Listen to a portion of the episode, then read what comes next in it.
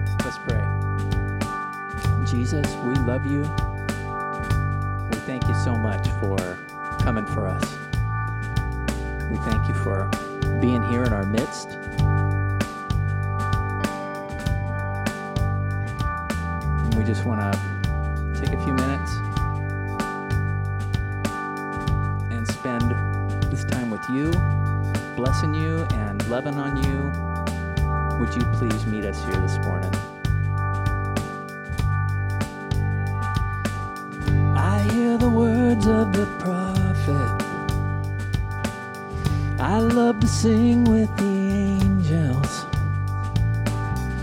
I love to hear children praying. I love to see weak made strong. But most of all, I love to hear the voice of God. I hear the prayers of the prayers. I hear the songs in the silence. I see the joy of the dancers and all the healing they bring. But most of all, I love to hear the voice of God. Most of all, I love to hear the voice of God.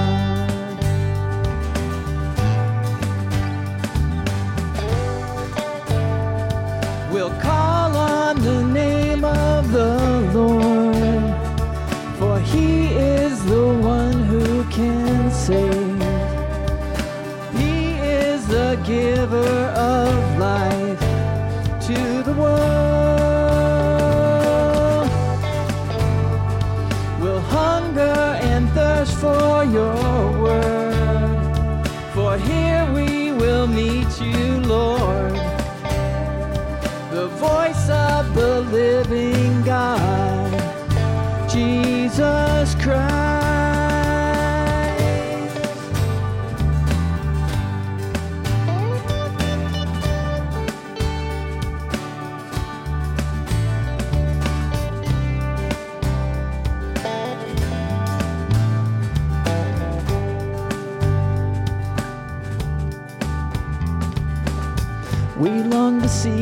heaven open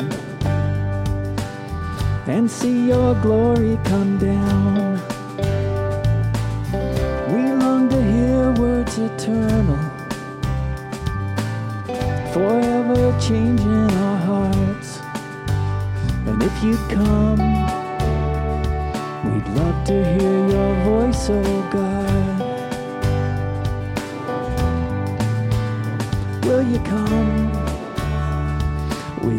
To hear your voice, oh God.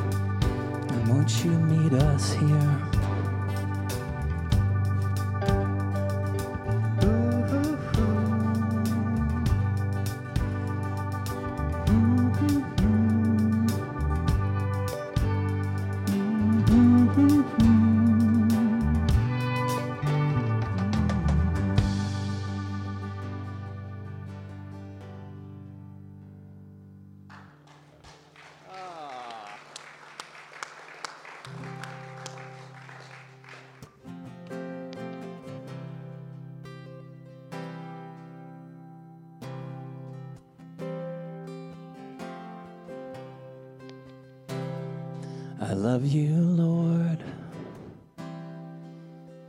Oh, your mercy never fails me. All my days I've been held in your hand. From the moment that I wake up until I lay my head, I will sing of the goodness of God. All my life you have been faithful. All my life you have been so, so good. With every breath that I am able, I will sing of the goodness of God. I love your voice. You have led me through the fire and darkest nights. You are close like no other. I've known you as a father. I've known you as a friend. And I have lived the goodness of God. All my life you have been faithful. All my life you have been so, so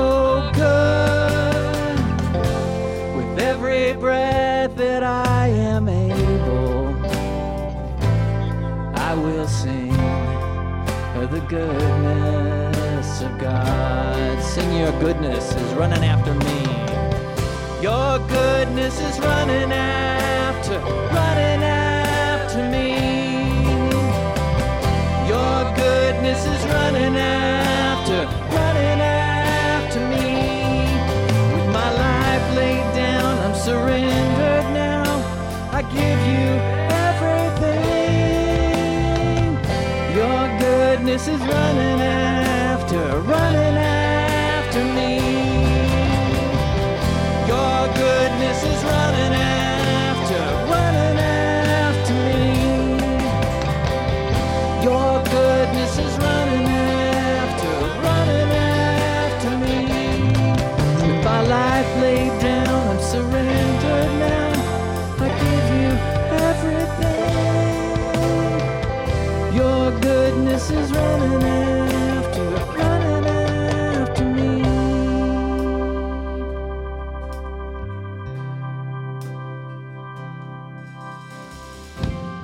All my life you have been faithful. And all my life you have been so, so good. With every breath that I am able, I will sing of the goodness of God.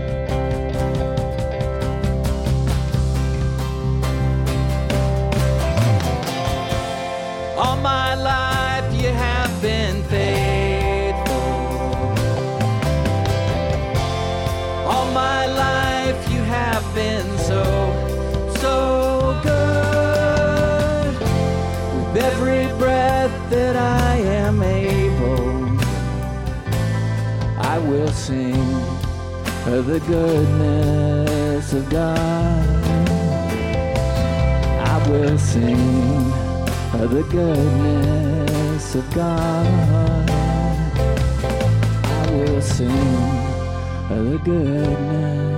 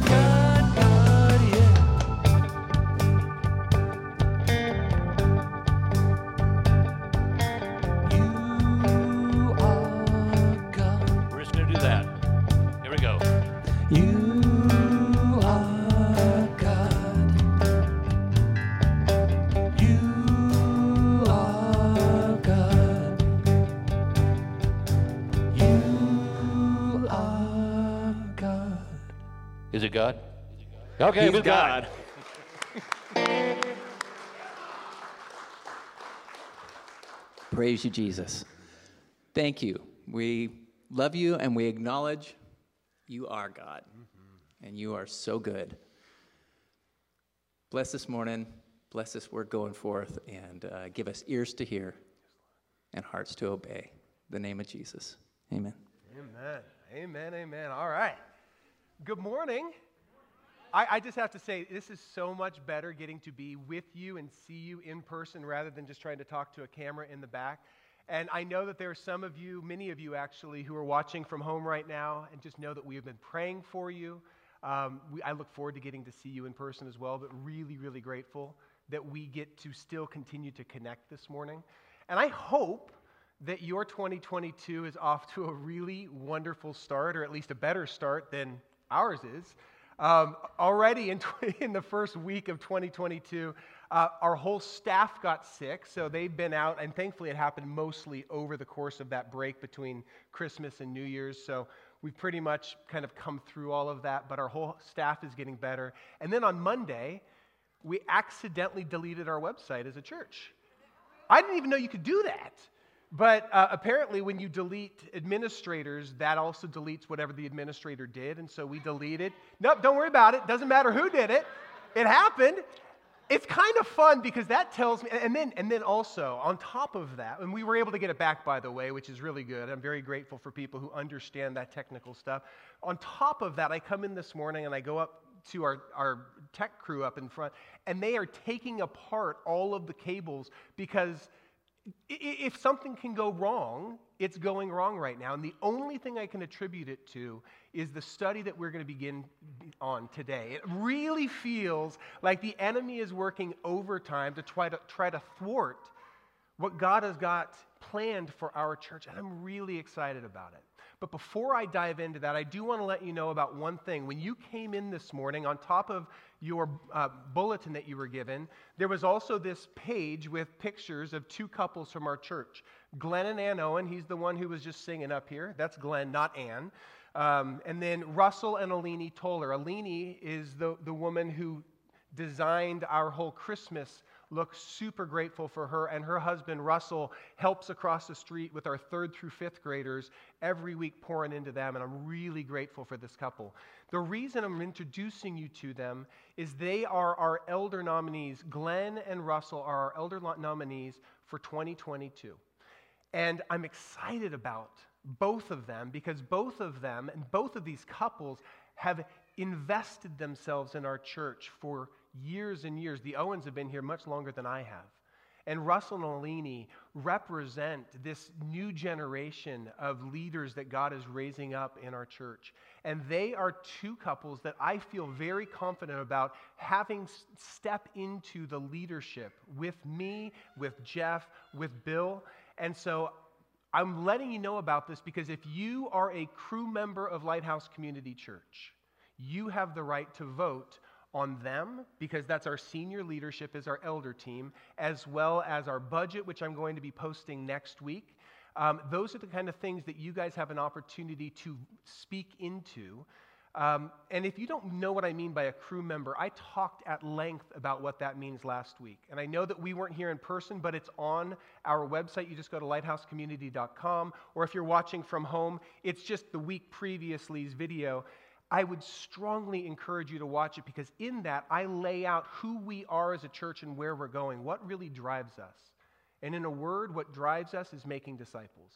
We are about making fully committed followers of Jesus Christ who are growing in our relationship with God, doing life with one another so that we can ultimately radiate the hope that we've found in Jesus into our spheres of influence, into our neighborhoods, into our workplaces, into our schools, for those of us who are still going to school, and into our, the families that God has placed us in. That's what we're called to do and be, is ambassadors of hope, but it happens through first and foremost being a follower of Jesus. So that's what we're going to be about. And if you missed last week, I would just I would ask you to take the time to go back and listen to it. It's only about 30 minutes long. It's worth your time because it'll give you an idea of where we're headed as a church and what I'm inviting you into. And if at the end of that you say, yeah, we're in, then you have the right to vote at the end of January on our elder nominees as well as um, our budget and things like that. Now, uh, that's what I laid out last week. And the big question that that raises is okay, so how do we do this? How are we this year going to help each of us, myself, you and anybody else who calls Lighthouse home, how are we going to help ourselves grow as fully committed followers or disciples of Jesus Christ? And originally, what I anticipated, if you had asked me that question three months ago, I would have said, well, we're going to really knuckle down on what it means to be worshipers. Because when we are following somebody, we're ordering our life around Jesus, we begin to every element of our life begins to be shaped by Him. And when we worship something, what we're ultimately doing is saying, You are worth ordering my life around. And so, as you'll begin to see, worship and discipleship go hand in hand. So, my plan was we were going to do a study on what it means to be worshipers, not just on Sunday mornings, but in every moment of every day of our lives. However, about three months ago, I started hearing whispers from life group leaders and others in our church. Hey, Eric, it would be really good if we do, could do a study on Revelation. Eric, it would be really good if we could, if we could just get into Revelation. Eric, we would really love to, to study Revelation. And my first inclination was, heck no, not interested. In fact, I, I remember vividly sitting down with Jeannie. Where are you at? I know you, I heard you. Oh, she, just, she just walked out. Awesome. I could talk about her, she won't hear. I was sitting down with Jeannie in my office about three months ago. And she said, Hey, Eric, if so many of the life groups and people in our church are asking to study Revelation, maybe you should just postpone your other study and pivot and, do, and study Revelation. And I straight up looked at her with absolute confidence and said, That's not going to happen. And I had very good reasons for saying that. First off, was I understood that part of what was driving people to ask for a study of Revelation is that there was this very strongly held belief as they were looking around at the world as we are experiencing it right now, looking at what we've endured over the last two, two and a half years, and they came away with the conclusion we're in the end times. I need to know how we should proceed and how things are going to play out. And in a way, they're right. We are in the end times. But the difference is, I knew that we've been in the end times since Jesus took on flesh and ultimately walked to the cross. We've been in the end times for the last 2,000 years. The only reason why suddenly we feel more and more like we're in the end times is because we're beginning to experience it ourselves personally here. It feels like some of the parameters have been put on us, or the fact that we couldn't meet for a season and things like that, felt a little bit like those constraints. That's persecution. Oh my goodness. And because of that, we've concluded that now suddenly we're in the end times. And I think that that says more about our American arrogance than it does about what's really going on we have this tendency to think that it doesn't really count until we start feeling it ourselves. But I will remind you yes, we're in the end times, but we have been in the end times for the last 2,000 years. Secondly, I know that Revelation is arguably the most contentious book in the entire Bible. It has driven massive disagreements between really well meaning Christ followers who who study God's word diligently and they come away with different perspectives. And we are already in arguably the most contentious season of life from in my lifetime, probably for many of your lifetimes. This feels like the most contentious season of life. So why on earth would would I want to lead us into a book that can so easily drive dissension and contentiousness and disagreement and, and upset feelings? And so my first impulse was what I said to Jeannie. That's not going to happen. And immediately, as those words were coming off my lips, I felt this check in my spirit, as if the Holy Spirit was saying to me, Oh, oh you're talking for me now. Is that right? Why are you going to completely dismiss a book of the Bible, in fact, a really important book of the Bible, simply because you're afraid of it? simply because you don't understand it completely. Why are you going to dismiss it? And so, I, in that moment, in that conversation with Jeannie, I backed off of that very strong claim. I said, okay, you know what? I tell you what, I'll pray about it, which is a really good pastoral answer, but I meant it. And I did it. I began to pray. Out of that conversation, I began to pray about whether or not to do it, and I began to read the, the letter of Revelation and I began to re- reach out to some of my trusted friends and mentors, other pastors, and say, hey, what have been books that have been really helpful for you in your understanding and your journey through Revelation? And ultimately, here's what ended up happening is I began to realize that this book that I was afraid of, I don't need to be afraid of it. As I began to understand what John is doing as I began to understand what was actually going on that prompted him to write what he wrote, as I began to dig into it, I went from being afraid of it to being excited about it because I was finding it was giving me so much hope personally. And I began to become convinced that as much as I wanted to say, we're not going to do it, this is exactly where we need to go. Because this is a letter, rather than just giving us a blueprint for how the end times are going to play out so that we can figure out what chapter of Revelation we're on today. It, it is a letter written to a people who are under pressure from the power brokers in their day to conform in order to get along. And it's a letter written to encourage them not to give up or lose hope.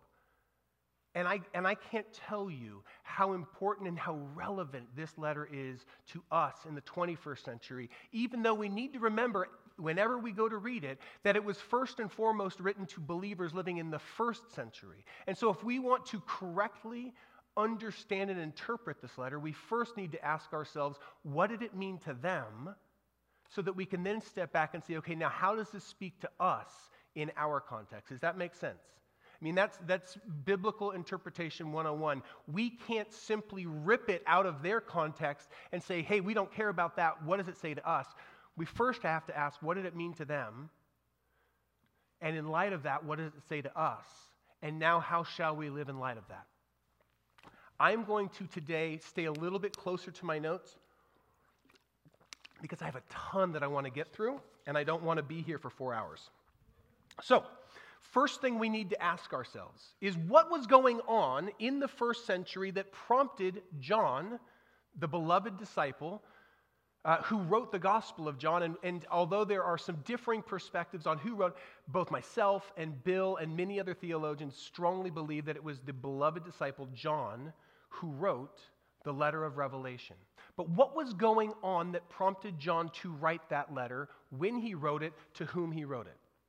Well, we believe that it was written sometime around 95, 96 AD during the reign of Caesar Domitian. Caesar Domitian was the Roman emperor that oversaw the Roman Empire, and the people he was, that John was writing this letter to resided under the heavy hand of a Roman emperor in modern day Turkey, which was known as Asia Minor at that time.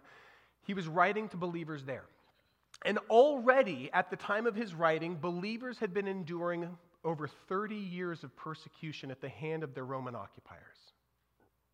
30 years. It started in 64 AD when there was a massive fire that ripped through Rome, destroying an entire section of the city. And although historians and many of the people in the city pointed to Nero, who was the, the, Caesar at the time, and said, Hey, you lit this fire. You intentionally made sure this fire happened because, and this is what ended up happening, he wanted to build a nice uh, palace to himself over that area that burned down. He turned around, he had to pass the buck somewhere, so he turned around and he blamed Christians, this kind of random sect that had come out of Judaism, blamed them for lighting the fire. Persecution began. You had believers who were arrested, thrown to the lions in the Colosseum to, to kind of uh, be a distraction for the people. You had Christians who were crucified all over the place. And persecution only got worse. It didn't get better even after Nero died. In 70 AD, after some Jews in Jerusalem rose up and tried to throw off the yoke of Rome, one of the Roman emperors lashed out really hard. His name was Titus, and he ended up conquering Jerusalem. Um, not yet, that, that's Domitian. Uh, he ended up conquering Jerusalem and burning the temple in Jerusalem. So that the temple that we read about that Jesus went and visited was burned to the ground. And when we go and visit it today, all that remains is the retaining wall that was there to hold the Temple Mount property together. The entire temple was destroyed. Around that time, also, Paul was crucified, Peter was crucified, Timothy, who was the kind of pastor over the church in Ephesus, was murdered. And so the beloved disciple John moves to, to Ephesus and kind of takes over the reins of leading the, the church there. And it's in this area that when now Domitian, comes on the scene. After Titus, Domitian comes on the scene, and rather than getting better, it got worse under this man because he was a very insecure leader. So insecure, in fact, that it wasn't enough that people worshiped the cult of the Caesar. It wasn't enough that people had temples built and worshiped Caesars who had died as God. He wanted to be worshiped as God. He wanted temples built not just to the cult of Caesar, but to him specifically. And so he commissioned temples where people would be forced to worship him specifically. He went by the name, and this was the actual name that people had to call him Dominus et Deus, Lord and God. He, people were expected to refer to him as that very lofty title, Lord and God. And in these temples, he expected that when people would come into a city like Ephesus, where there was a temple built to the worship of Caesar Domitian, the first thing they would do when they got to the city is they would go to the temple of Domitian, they would take a pinch of incense, and they would throw it on the brazier. And as they were dropping the incense on the brazier, they would say, Caesar is Lord. This was the act of worship that every single Roman citizen needed to do before they could go shopping in the, in the, in the you know, public courts. Before they could go on with their life, they needed to go and pay their homage to Caesar Domitian. Now, for the majority of Roman citizens, that wasn't a big deal. I mean, they already worshiped a pantheon of gods. What was one more God in that litany of other gods? But for Christ followers, this was a really big deal. Hey, honor Caesar? Sure. He, he, he's, he's the person that happens to hold the, the reins. And so we can honor him, but worship him? No, that's a, that's a couple of steps too far. And because of this, Christians were persecuted even more stringently because they refused to take the pinch of incense. They refused to bend a knee and worship Caesar Domitian. And so Christians were again arrested. They were persecuted. They lost jobs. People began to, if they owned a shop, people said, We're not going to shop there anymore. They were again thrown to lions. They were crucified. One of those Christ followers who refused to bend a knee and take the pinch of incense and worship Caesar as Lord is John, the beloved disciple, who at the time was basically like the, the elder statesman overseeing the churches in Asia Minor. So, Ephesus and Pergamum and Smyrna and all of the cities that the book of Revelation is addressed to, he was kind of an elder statesman helping oversee and give direction to them. And he refused to take the pinch of incense. He refused to worship Caesar as Lord.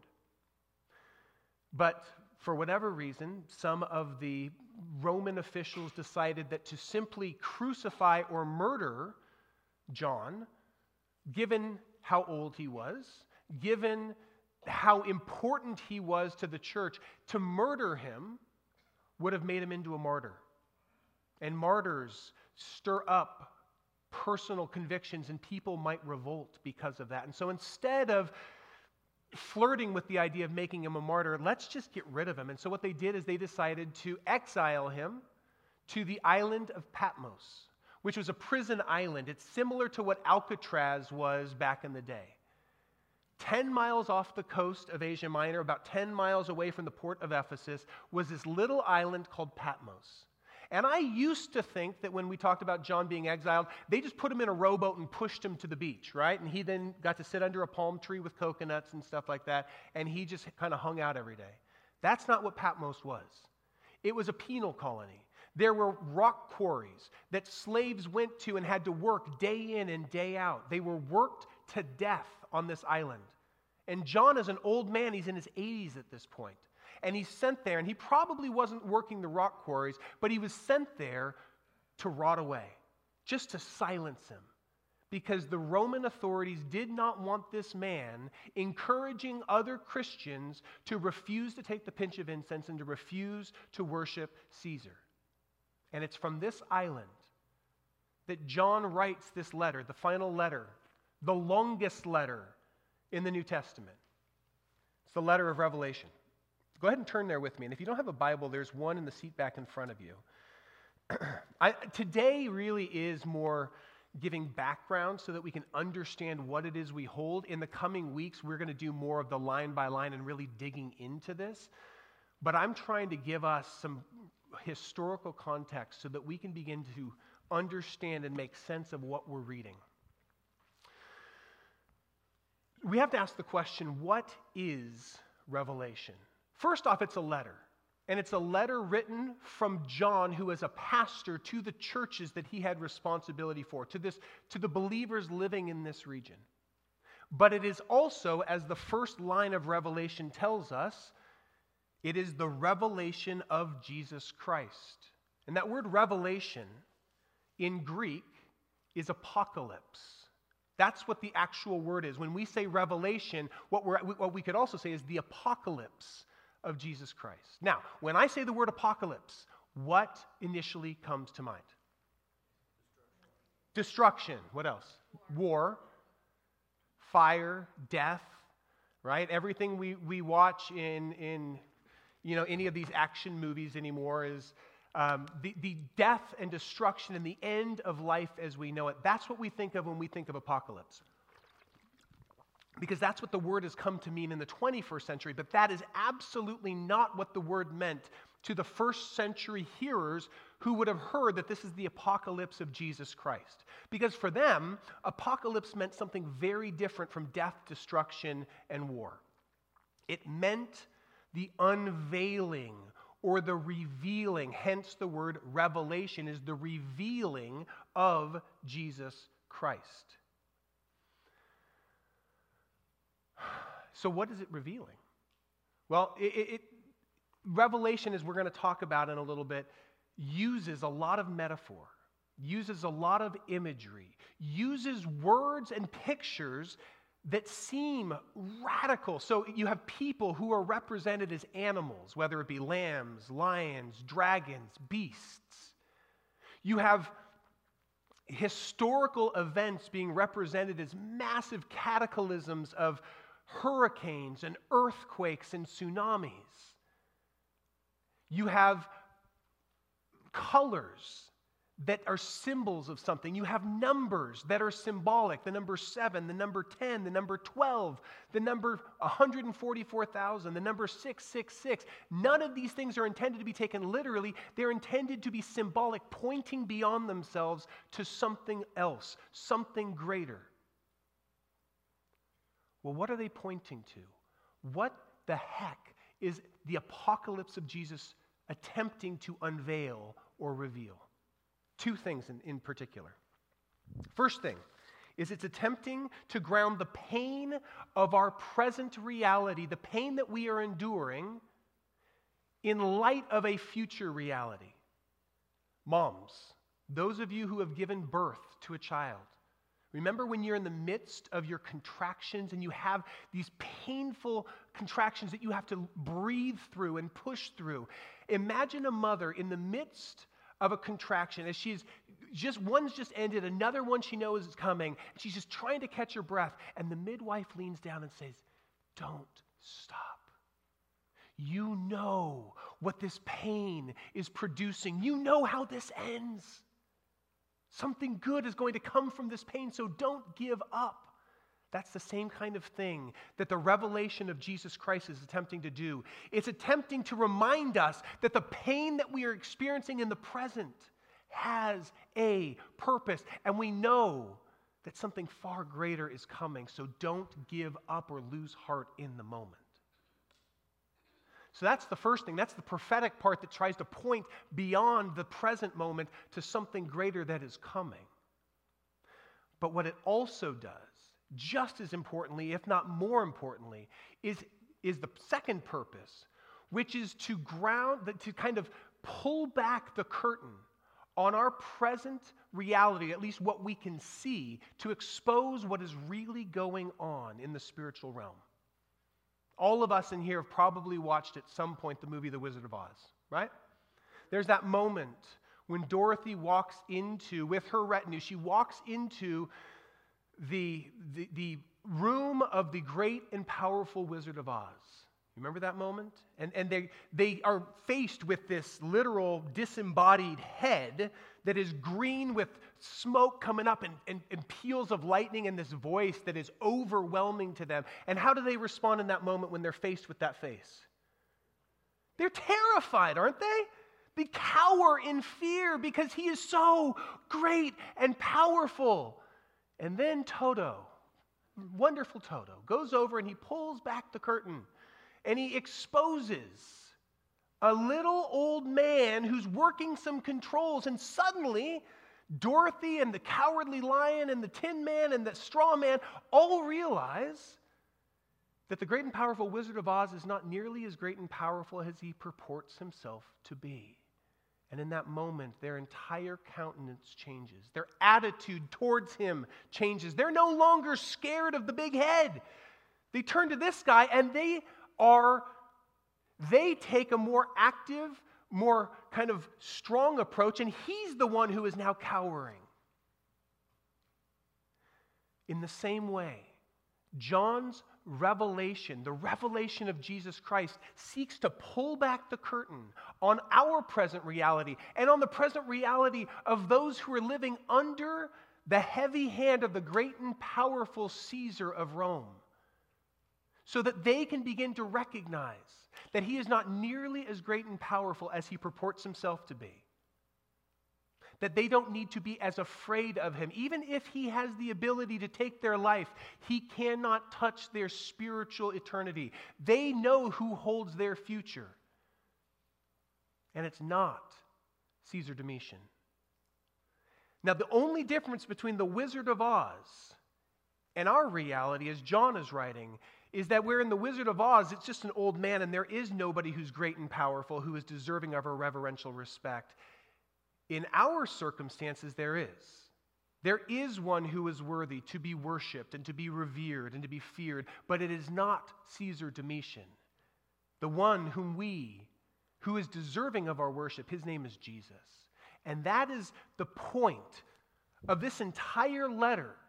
If, we were to, if, I, if I were to simply try to sum up the whole heart of what John is attempting to do in the letter of Revelation that he wrote to Christians living in these seven cities and all of the surrounding areas, it is to lead them to a point of a decision. Who are you going to worship? Who are you going to follow? Who is deserving of your life? Who is deserving of your trust? Who is deserving of your reverential fear? The, the one who sits on the throne of a, a terrestrial kingdom or the one who sits on the throne of heaven? Who truly is Lord and God?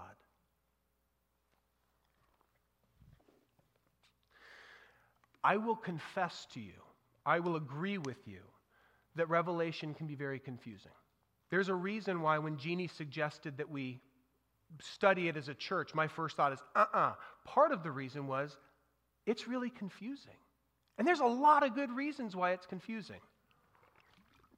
The first reason it's confusing is because it's written in a way that we are not used to reading. Apocalyptic languages or apocalyptic literature, as I've already explained, approaches reality in a very different way. It uses pictures and metaphors to paint images that elicit something and help us get to the heart of what's really going on. But it does so using humans represented as animals and numbers being symbolic and colors being symbolic and, and great cataclysms being more representative of, of things going on in life. And so it can be very, very confusing at first reading because we may not understand it. Why on earth would John write in that way as opposed to John simply coming out and saying, hey guys, Caesar isn't Lord, Jesus is. Don't worship Caesar, worship Jesus. You have to remember the context that he was writing in. John's not sitting in his home in the city of Ephesus, able to have people take his letter and distribute it to the churches. John is sitting on a prison island 10 miles off the coast of Asia Minor. If he hopes that anything he writes will get into the hands of believers on the mainland, they've got to pass through the hands of his Roman guards. And that means he can't simply come out and say what he means specifically. He's got to write in a way that the guards can't understand what he's writing, but those that he's writing to can. And so, one reason why he chooses to write in this apocalyptic way is it's almost like a secret language.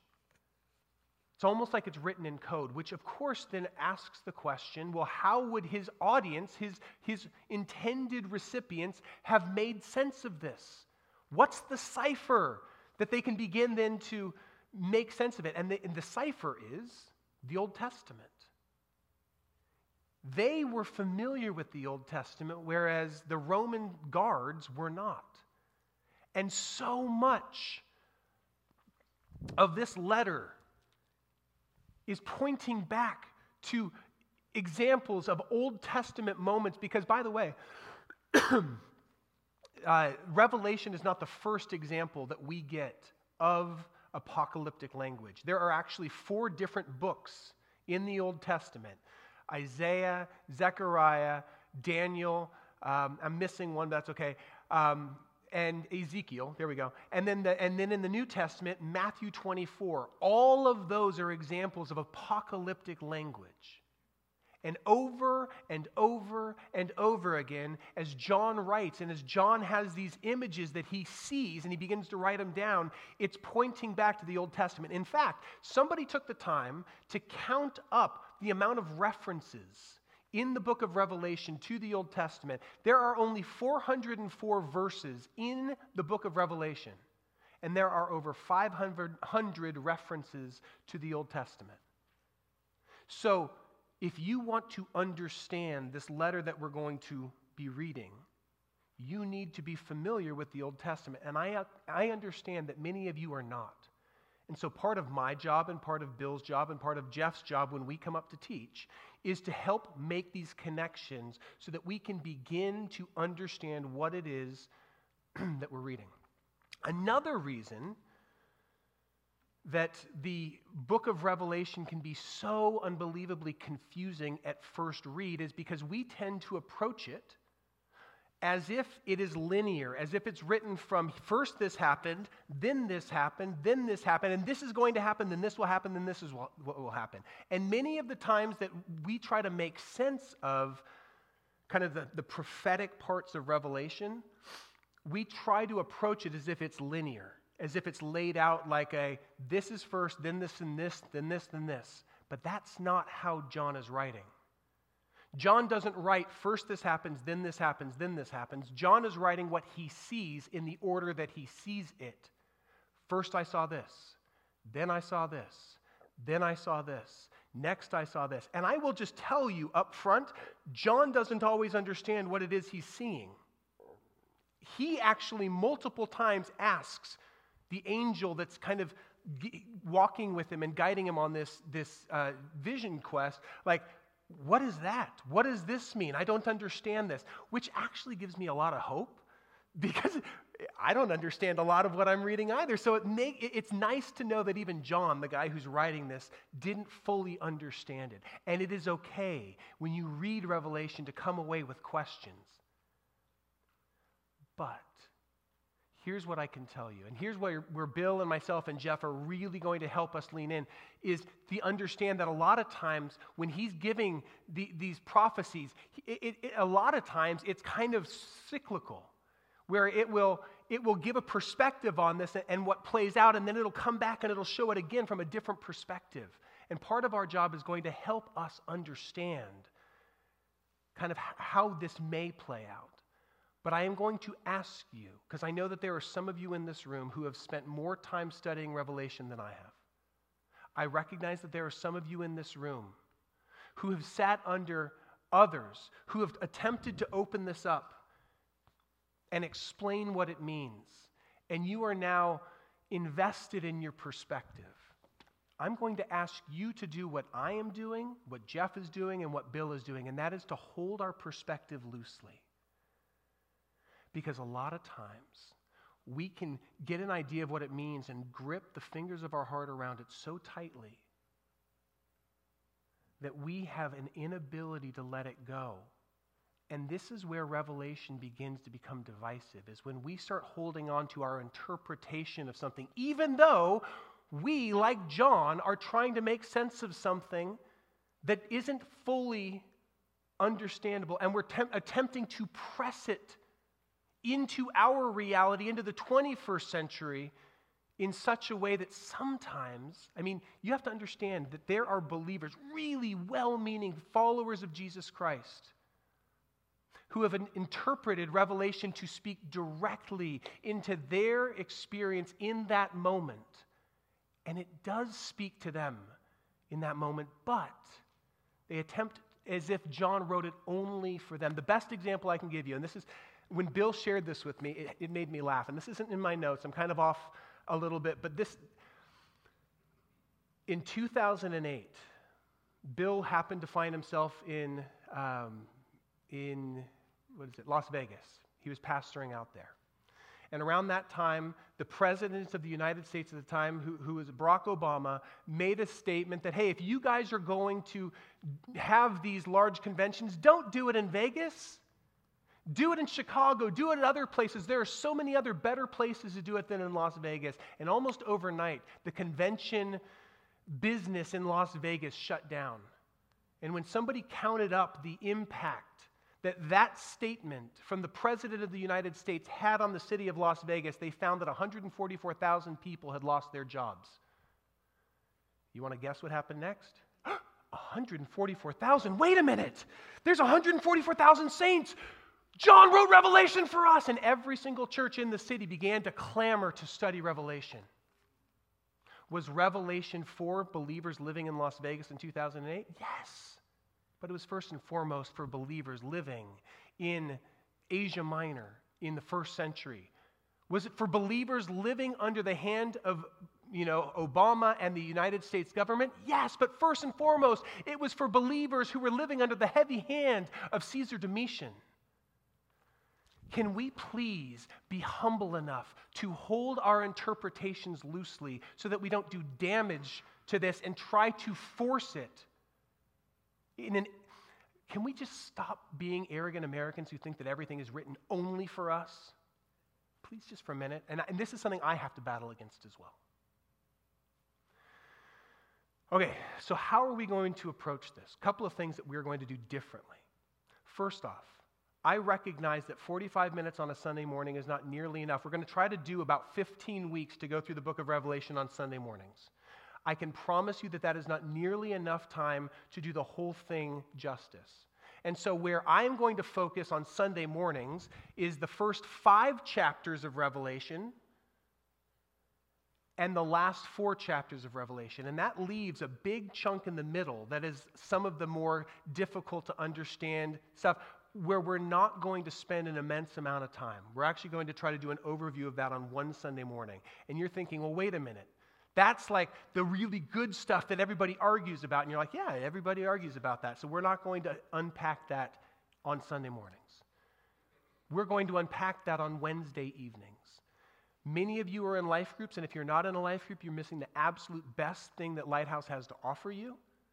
But what we are going to do on Wednesday nights is that we are going to begin a Bible study in this room from 7 to 8:30. Pastor Bill is going to lead that conversation. We're going to begin by unpacking the conversations we have on the weekends, and then when we get to that middle section, chapters 6 through 18, he's going to kind of disconnect from where we're going in our conversations because I'm trying to finish Revelation before we hit Easter. And Pastor Bill is going to lean more into those big questions in the middle, like what, a, what about the seven bowls and what about the seven, um, you know, uh, seals and all that kind of stuff and the trumpets and what does that mean? And, and Pastor Bill is going to help navigate some of that during that Wednesday night Bible study. So if you have questions, if you want to dive deeper, Wednesday night from 7 to 8:30 is your time to do it. It's your opportunity to ask lots of questions. And I understand that right now, given what we're going through, some of you may not be able to be here in person. So that's why we're doing it in this room as opposed to across the street so that we can live stream it at the same time. It will be live streamed as that Bible study for those of you who aren't able to be here in person. Secondly, we have these binders that you may have seen when you came in. We recognize that there are some of you who really want to dive deeply in this and take your study of it seriously and have something that you can kind of hold on to these so it's not just a lot of information every week and then you don't know what to do with it. So, Jeannie has put these binders together. Um, on the back is a map so you can kind of see the, the different cities. There's some uh, note space here, and then we are hole punching the bulletin so that you can take your notes from Sunday and stick it in there. Pastor Bill will have additional notes that he will give on Wednesday nights, and you can put those in here as well. Our goal is to equip you to be able to study this book and get the most out of it. And, and you're only going to get out as much as you're willing to put in. My hope is that you don't wait for Sunday mornings and you don't wait for Wednesday nights to grapple with this letter. My hope is that you are grappling with it throughout the week, that you are reading it and, and, and prayerfully just kind of sitting and digesting. And as you do so, I would encourage you to ask two questions. First, what encourages me? What inspires me from reading this? And then, secondly, what confuses me? And it is okay if the vast majority of what you are writing down is what confuses you. I would expect that for most of us, most of what you're going to be writing down are questions. Wednesday night becomes a really wonderful place to begin to process through them. Thirdly, there are an immense amount of books that are written on the letter of Revelation, a ton of them. Myself and Bill have read a lot of them. I've got a stack about this high on my desk across the street. I chose not to bring that across. Instead, I chose to bring one book. Of all the books that I have found and I have read on the, the letter of Revelation to make sense of it, The very best one, and this is actually one that I found from my friend Bill Dogterom, who is a mentor of mine, is a professor at Vanguard University. I asked him, What's the, What are the best, like, three books that you've Uh, had? This was one of them, and as I read it, I would go, I see why you love this so much. The book is called Discipleship on the Edge. It's written by a guy named Darrell Johnson.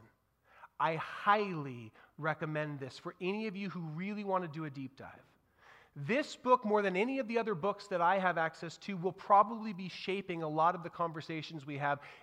He has spent a lot more time studying and reading than I have the time to do, that Bill has the time to do. Bill and I and Jeff are going to be processing ahead of each week. We are not just going to regurgitate what's in this, but if you want a place to start, I strongly recommend Discipleship on the Edge by Darrell Johnson.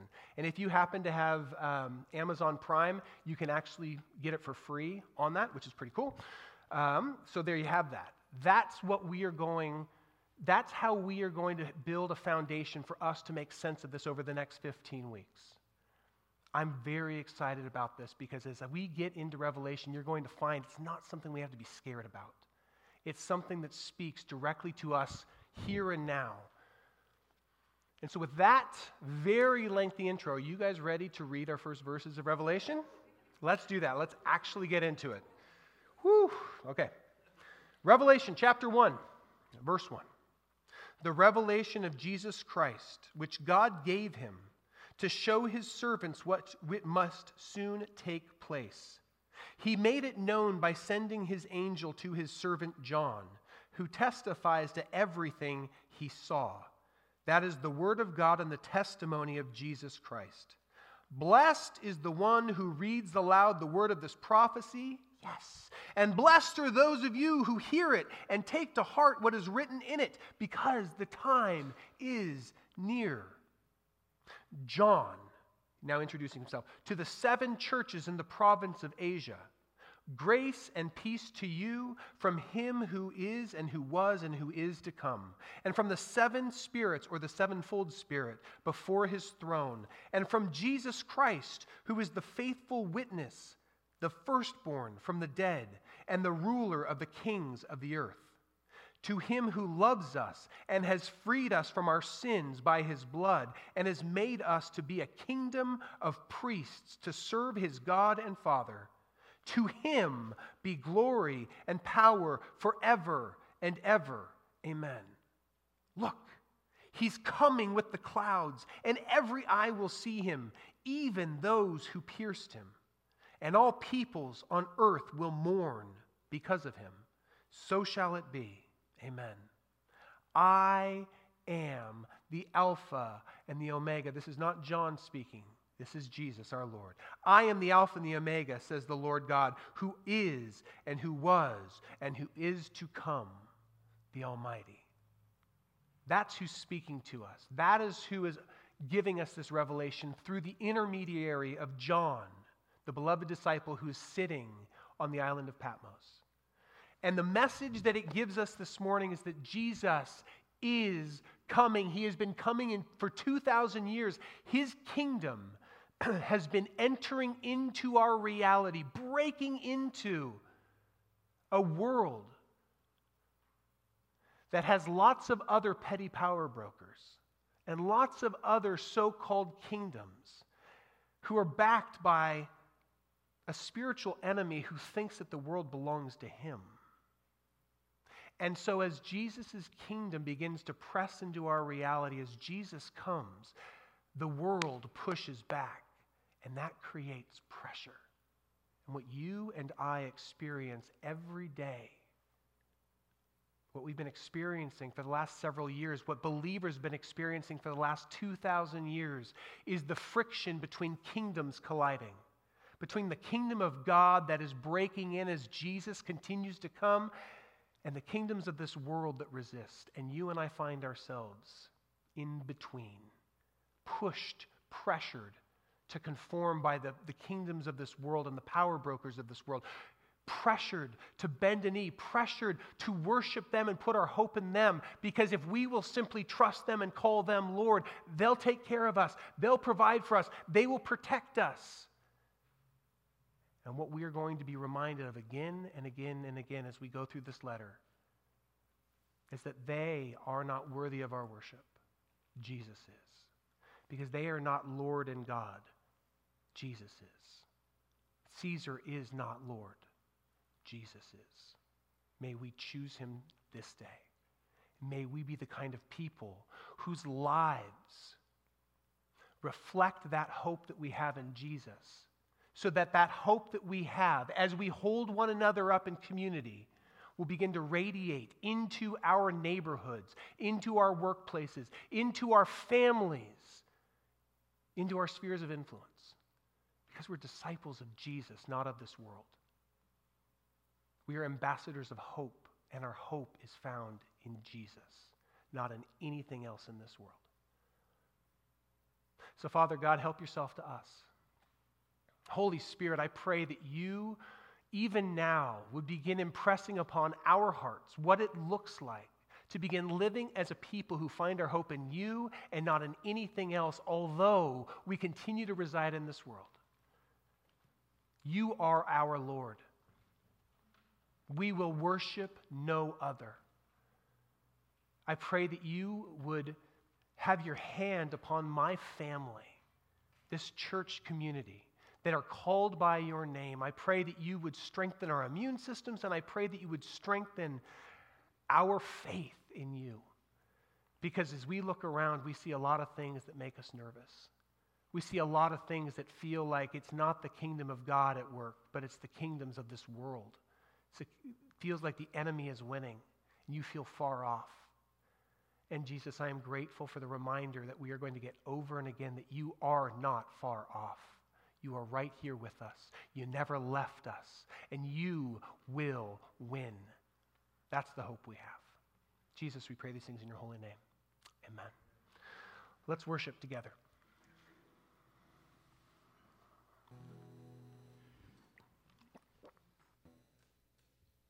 I see the Lord seated on the throne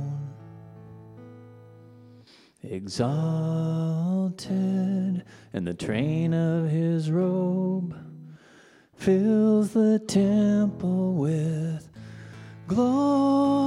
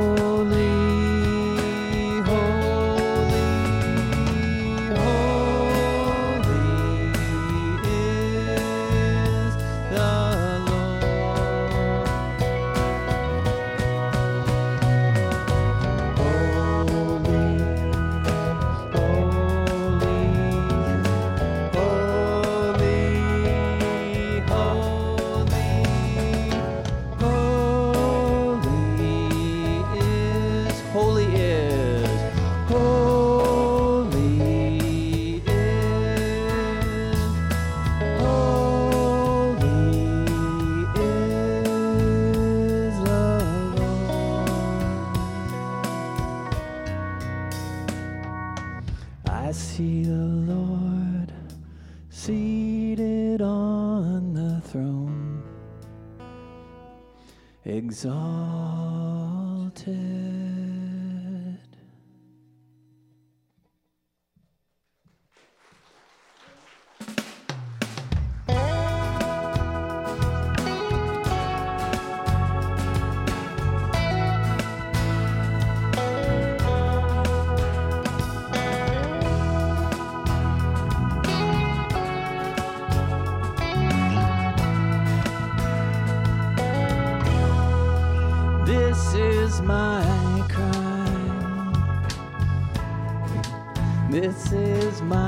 Song.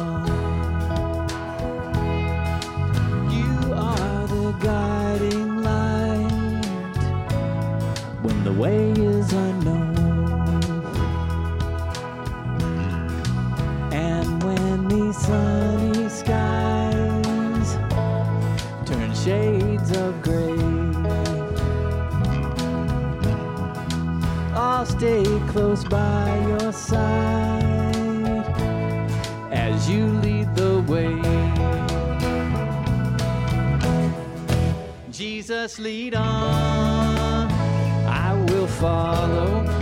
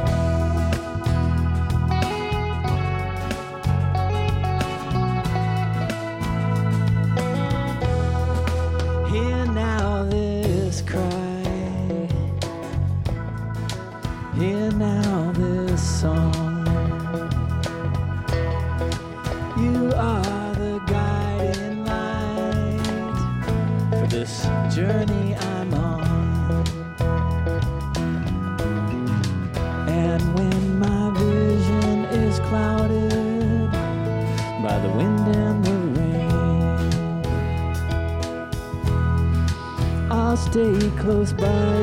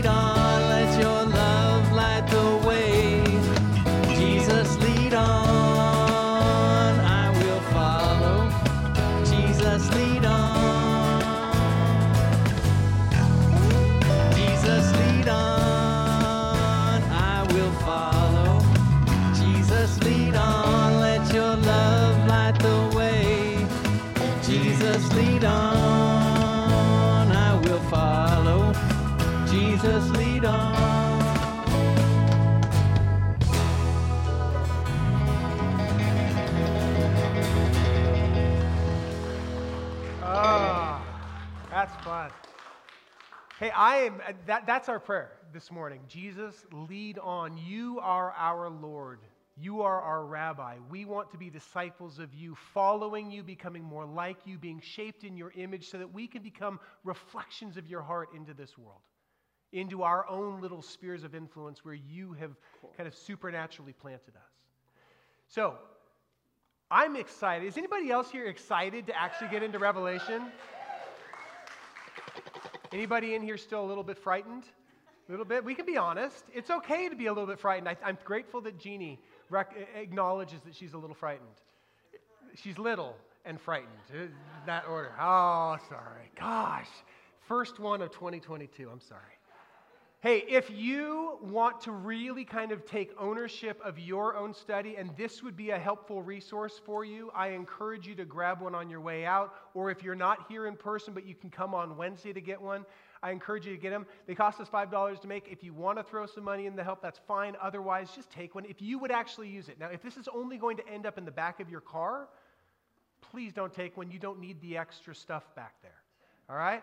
But if you will actually use this, please, we're, we're grateful to be able to offer this. I hope that you will join us on Wednesday for this continued conversation. It's going to be in here at 7 o'clock. I will also mention one of the things I love that happened in 2021 is we started doing meals together on Wednesday nights. But we recognize that right now, with kind of COVID blowing through Costa Mesa, probably not a good idea to sit around round tables and eating in front of one another. So for the month of January, we're going to postpone that, just for the month of January. And then we'll pick that back up, God willing, in February.